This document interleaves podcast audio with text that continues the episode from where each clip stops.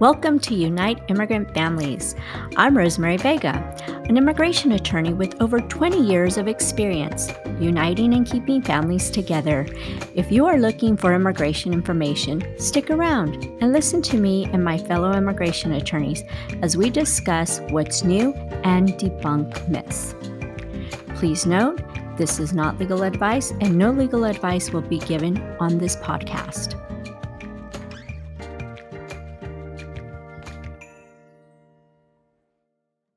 Morning. Uh, welcome back to Unite Immigrant Families. Today we're going to talk about counseling. Is it taboo or is it not taboo? Today I have Armando Martinez. He is a counselor um, in Fort Worth, Texas. Armando, how are you today? I'm doing well, Rosemary. How are you? I am good. So we're going to talk about counseling and the immigrant community. Um, generally speaking, well, actually, before we get to generally speaking, what is counseling? So, counseling is a process where an individual or a couple or a family meet with a trained professional uh, to kind of work through issues or problems that they may be fa- facing in their lives. So, that can range between um, issues at school, uh, issues in the marriage or other events that might have occurred that are impacting that family or person. Okay. You know, a lot of people think, oh, if I go to a counselor, I'm crazy. Um, I don't think that's true, but I'm not a trained professional counselor. Tell me, if I go to a counselor, am I actually crazy? You know, that's a misconception that a lot of people have. Uh, and that's not just in the immigrant community, but that's across the community as a whole. A lot of people across the world view counseling as kind of the sit down on the couch and they're going to kind of put nodes on your brain and electrify you and do those kinds of things. We don't do that. That's not something that gets done.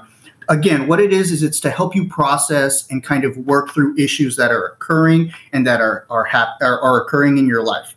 Um, there is some diagnosis that does occur. So if you are having a serious mental illness or or you are having some very severe challenges, sometimes that diagnosis is helpful because what it does is it identifies and it creates symptoms and solutions, more importantly, on how to tackle some of those issues because that's what we want. We want to be able to provide solutions and figure out ways to better manage those issues. That's really the goal. The goal of counseling is to really assist people to live a better life, to live the life that they want to live.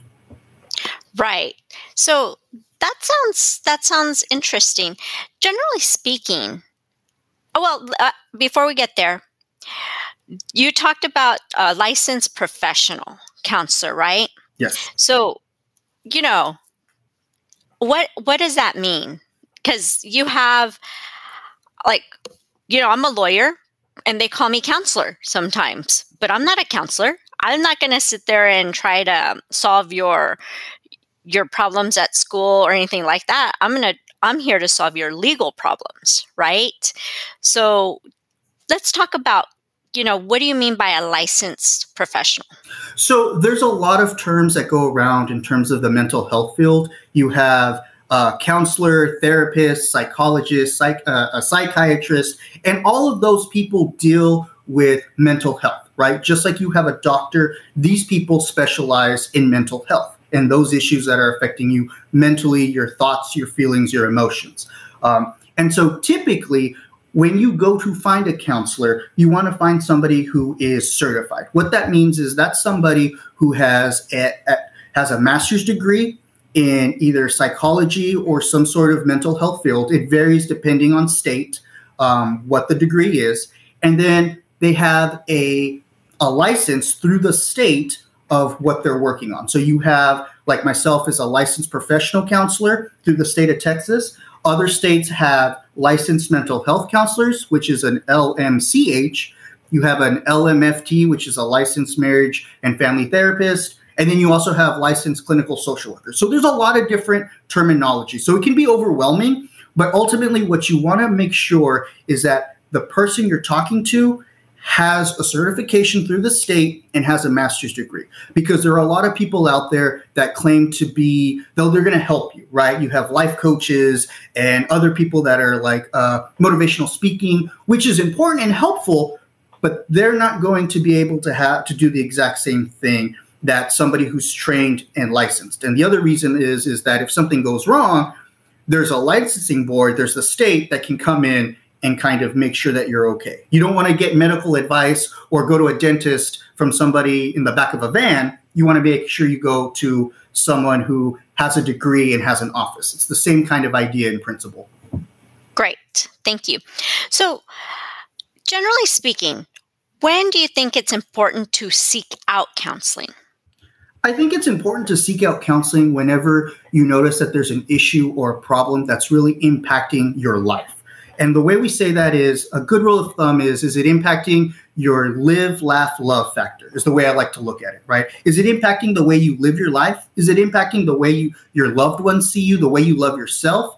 And is it impacting your happiness, the way you laugh and in, enjoy things? If you're facing things that are impacting those things, then that's a good time to kind of reach out and say, hey, there's something that's going on that's impacting me. And that could be something from your job, a school, a family member, maybe you just don't feel right. Maybe some some the, the brightness of the world is a little bit dull. Um, I've had clients say that that things just seem a little bit darker. You notice that you're thinking a little bit different. Those are some good warning signs and symptoms that hey, maybe something's off, and maybe I need to go talk to somebody. Um, what I have a question. Yes. What if what if let's say um, I'm in a relationship and that relationship ends. And I'm having a hard time just getting over that relationship and getting over the, you know, it's in, it is impacting my, my job and my, you know, my happiness. Mm-hmm. Yeah. Would that be a time to seek out counseling? That might be a good time to reach out and talk to somebody and see if that's a good fit for you. And the other the other misconception is counseling is not super long term. It doesn't have to be. It could be as simple as a one session, one time issue and you've talked about it, you've gotten some insight and you don't need to kind of prolong for 6 months, a year, 2 years, right? Again, there's that misconception that once you're in counseling, you're in it for the rest of your life, right? I specialize in brief counseling, which is usually six months or shorter. Um, most of my clients run, honestly, it's about two to three months, if that. And then after that, we decide, hey, let's take a break. So, any kind of issue that you might be facing, it doesn't necessarily have to be a big issue. It could be something small, but it's big enough to impact your life. And I think that's a good time to kind of start thinking about, hey, maybe I need to talk to somebody else. And the advantage of talking to a licensed professional is versus talking to your friend, right? Your friend can give great advice and can give good insight and help. But sometimes talking to an outside person who is trained to listen, who's trained to understand and help you work through those things, it's that much more of a help. It's the same thing as if you're working out. Sometimes you just need a personal trainer, you need somebody who's just a little bit more equipped to kind of help you get to your goals. Same idea. Okay. So, you know, it might be better for me to seek out a counselor as opposed to go to my friends. And my friends are like, ah, don't worry about it. Let's just go out into the bar and have a good time and try to get out of that rut. Absolutely. Absolutely. Which, you know, sometimes there's there's time for that too for your friends. We that's a we call that resource building, right? Those are the resources in your family in your life. However, sometimes it doesn't always solve those issues. You kind of have to think a little bit more, put a little bit more energy and work into it. Right. So, real quick, uh, how would someone go about seeking out counseling? So that's a good question. One of the best ways, there, there's several ways. Um, all, most doctor's office and clinics have counseling services or have referrals to different counselors in the area. Um, your uh, health fairs have a lot of different opportunities also with resources to get to provide services. A lot of nonprofit agencies also have that. Um, I will say in North Texas, where I'm based out of, uh, a lot of the nonprofits that work with uh, immigrants and other other families, they have great resources, and there are even some free resources. Um, there's a website called Psychology Today. Um, you can Google that, and that will pop right up, and you can actually filter based on kind of the issues you're facing, where you're located, if you want a male or female counselor, if you have insurance, what kind of insurance you have. And so that's a really good resource also to kind of go through. And sometimes that, can, go ahead, I'm sorry. No, no, no. Go ahead. But sometimes, and you know, sometimes it can be it can be a little overwhelming because there's a lot out there. But also, kind of checking word of mouth is also helpful. You'd be surprised how many people have actually sought out counseling. And sometimes it's helpful to just ask somebody, "Hey, I know you talked to somebody who was that." Sometimes word of mouth mm. is just the best way to go. Okay, great, great. So you know, we're talking right now. We're going to talk about the immigrant community. Um, do you think there's a need for counseling in the immigrant community as well? Absolutely. I think one of the challenges, the, the immigrant community faces a lot of challenges. Um, and a lot of those challenges can be difficult and be hard, right? A lot of times we're just, they're just trying to survive. They're just trying to get through and they face their own challenges. And so it's helpful to kind of work through some of those things because they're dealing with things that they may not have ever stopped to think about and it's impacting a lot of things. Um, so that's helpful. We call that trauma, right? So trauma is a an emotional response to an event, to a a, a very large event, and that could be an accident, that could be immigrating, that could be you know trying to escape from one country to another, um, being separated from family members, all those things that you know immigrant communities face that can be traumatic. And those traumas, it's important that we work through them because those will seep through and impact different parts of their life. Um, yeah. So I have a question. So if, let's say, I immigrate from, I'm just going to make up a, let's say Brazil. I'm immigrating from Brazil. And obviously, the language is different, yes. the culture is different. I probably don't have very many friends in the United States as opposed to Brazil. Is that all trauma? Yes, absolutely. Because you're you're adjusting. That new change can be traumatic. Now, it may not be traumatic for every person, but for most people, that is a hard, difficult change. And you can feel you can feel isolated, you can feel alone, and that will start impacting your live, laugh, love factor that I was yeah. talking about and that's yeah. that's where it's important to kind of reach for help um, and again some people have more we call that resiliency being able to bounce back some people have a little bit more resiliency than others and there's no shame in saying hey you know what? I need a little bit of assistance. That's okay. Okay. And uh, so if that is trauma you know there's so many kids and so many people who have done the hard trek from Central, even South America, as far as down as Ecuador, from what I've in my, you know, some of my clients, um, all the way up to the United States, whether they're they tr- take the they call it La Bestia, the train, the beast, mm-hmm. which is very dangerous because um, they're hopping on the train, right?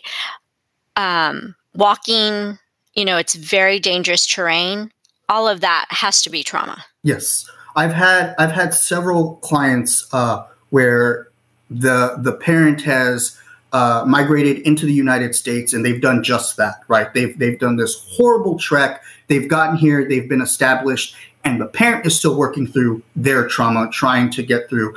And this is they've left the child back in their home country for this was ten years ago, maybe you know, and that child hasn't seen their parent since they were four. So when they come to the US, once the child, the parent is situated, the child comes and meets up with the parent. Well, this child hasn't seen this parent for 10 years. They're 14 now. You have a teenager, and this parent doesn't know who this 14 year old is, and this 14 year old doesn't know who their parent is. That in itself can be difficult, right? And so that's where you're trying to uh, you know reunify that family and that's where counseling can be very helpful right and helping a parent understand that this trauma that you went through your child went through a similar trauma and your parent was trying to protect you from this trauma by going first and so sometimes it, it's really helpful to reunify families that way also if you are a, a family member and you're taking in a child that's kind of immigrated, that's also important to know because that's a hard transition. You know, the way of life and the generation here in the United States, the way things are, is very different than some of the other places uh, that people are immigrating from, and that can be traumatic, that can be difficult, and that can be an adjustment. Um, even if the parent has even if the child was born in the United States or they came to the United States when they were very young and the parents immigrated, mm-hmm. that can be difficult because there's a generational gap. There's sometimes even a communication gap. Uh, I've had clients where the children, the teenage children, and the adult children only speak English, and the adult parents don't speak any English. And so they're living together, literally not speaking the same language, and there's communication problems. And so counseling is helpful in that you have an unbiased person step in and kind of explore why people are doing things like that. I've had clients where, you know, they've said, Look, I work all the time. I'm doing all these things. I've immigrated all these things because I love you. And the kid looks at me and says, I never knew my mom loved you. I never knew my mom loved me. And I said, You didn't. That's why they're doing all these things. And the parent looks at them and says, Of course. Why do you think I'm doing all these things? And so that's a beautiful moment. And sometimes it just takes a third person to come in and kind of show this is what's going on to help break that ice and bridge bridge the, that communication gap. Yeah. So you mentioned that, you know, the kids, whether they're they're probably uh, maybe DACA eligible or DACA kids, or they were born here, and then you have the parent who, and they speak English, and then the mm-hmm. parent doesn't speak English, and they're living in this home together. I how how does that work? Because obviously the child grew up with the parent. The parent only speaks Spanish, so the child must speak some Spanish. They speak they speak enough to get by. So we like to joke. They they, they know enough to get by, but when it comes to really knowing somebody and knowing kind of what their feelings and their emotions are, that child doesn't feel comfortable or that parent doesn't feel comfortable in that other language to really express. And so sometimes it's helpful to have a counselor who is bilingual in that native language to kind of bridge that gap and kind of translate for them and practice. Uh, I've done that many times where uh, I've had a I've had a client kind of talk to me in English and the parents in the room, and I'll turn around and say, "Don't tell me, tell your mom." And she's like, "Well," and I said, "I'll help you. Do your best, and I'll help you." And just the matter that the child is trying to explain themselves in that native language, the parent is so open, and then the parent tries to explain themselves in English as well. And so it's just a beautiful thing to see them interact and work to try and build that communication because it really is just a communication problem. It's just kind of enhanced because they're speaking different languages. Yeah, that's, you know, a lot I don't think a lot of people understand that, but it's definitely true. I see it in my law practice a lot. So that's that's definitely true. You know, I usually ask my clients to see counselors um, for their cases, not not so much to learn to communicate, not so much so that they get there, because my concern is their legal issue, right? Mm-hmm. So I want them to go to counseling so they learn how to express themselves so I can get a better story out of them so that they can better understand how to help me help their case. And also for usually I'm asking the counselor for a report on what's going on. Why is there extreme hardship? Why is there this? Why what, you know, why should this person be able to stay in the United States, right? So, um, can you tell us how counseling helps um, clients express themselves a little bit better? Absolutely, especially when you're talking about hardships and you're talking about trauma, right? If they're if they're coming from a place where they're being uh, persecuted or oppressed, that's hard to talk about, right? Talking about some of those experiences, and so seeing a counselor helps that person develop the skills to being able to calm themselves, to being able to look at that situation and then to be able to talk about it in a way that's clear, right? We call that it's kind of we call it narrative therapy, where we talk about our story, um, but we just can't get to it. You know, it's after after an event that happens in our own lives. Sometimes it's really hard to talk about right away. We're not ready to talk about it right away, and that's the same thing for for for these people that are coming into to counseling, our immigrant families. Um, they need to work on ways to feel comfortable and to be assertive to say, yes, this is what happened to me, this is what's going on. And also, these are the things I'm doing in order to make myself heal and be better. And that's why it's important for me to stay here because I feel safe here, right? That safety is so important. And sometimes they don't understand that. And sometimes a counselor can help pull that out of them and can help them understand and articulate it in a better way.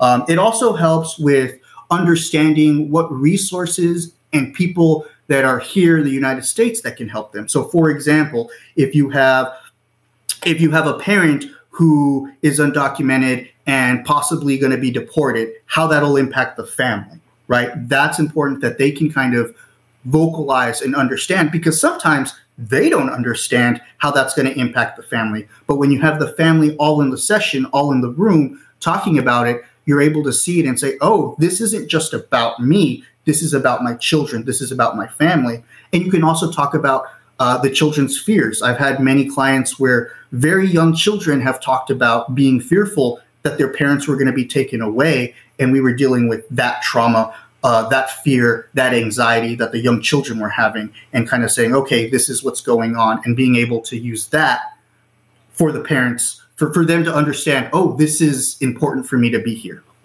Yeah.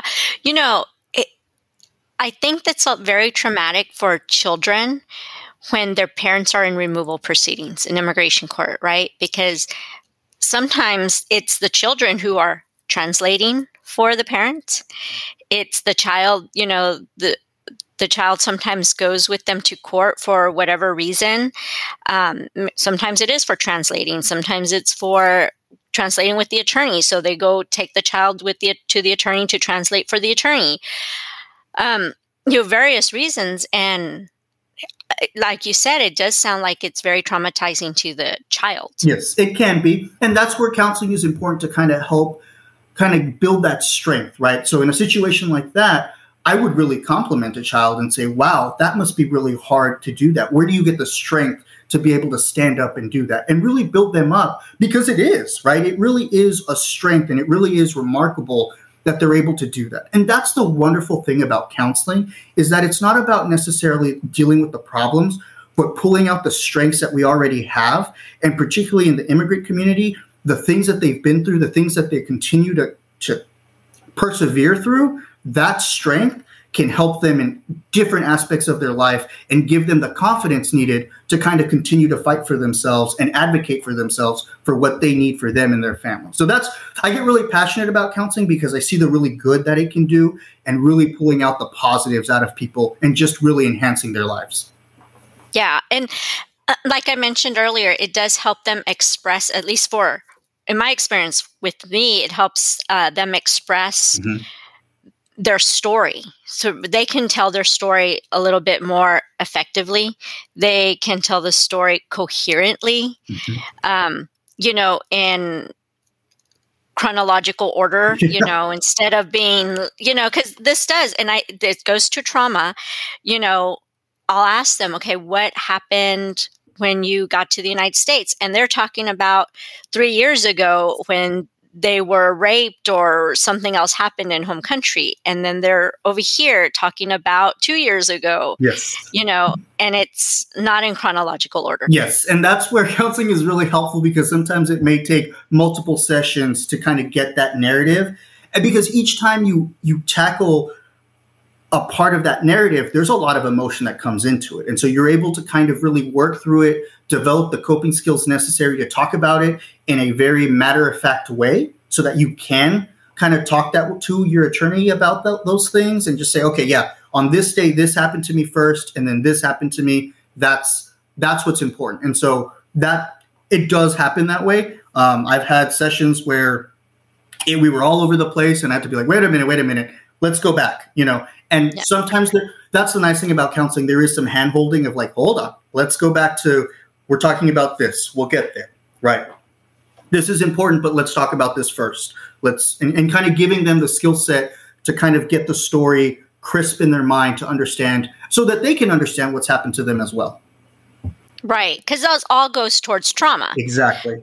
It, it's amazing how trauma is you know i and i'm pretty sure the judge the immigration judges see this you know and think oh god it's going to be ptsd again you know because that's what they think. But to educate the judges and anybody really is that trauma does affect the way not only your emotions but your thinking process. It literally changes the way your brain works. Trauma is so impactful that it changes your brain chemistry. The different parts of your brain that light up it changes right there we understand trauma so much when we talk about uh, our veterans, right? That's something that a lot of people understand. You know, um, we've all seen movies or TV shows or commercials where, you know, a loud noise and our veteran is kind of under the table or protective. That's because what happens is we call that a flashback. They go back to something that they remember. It's the same thing for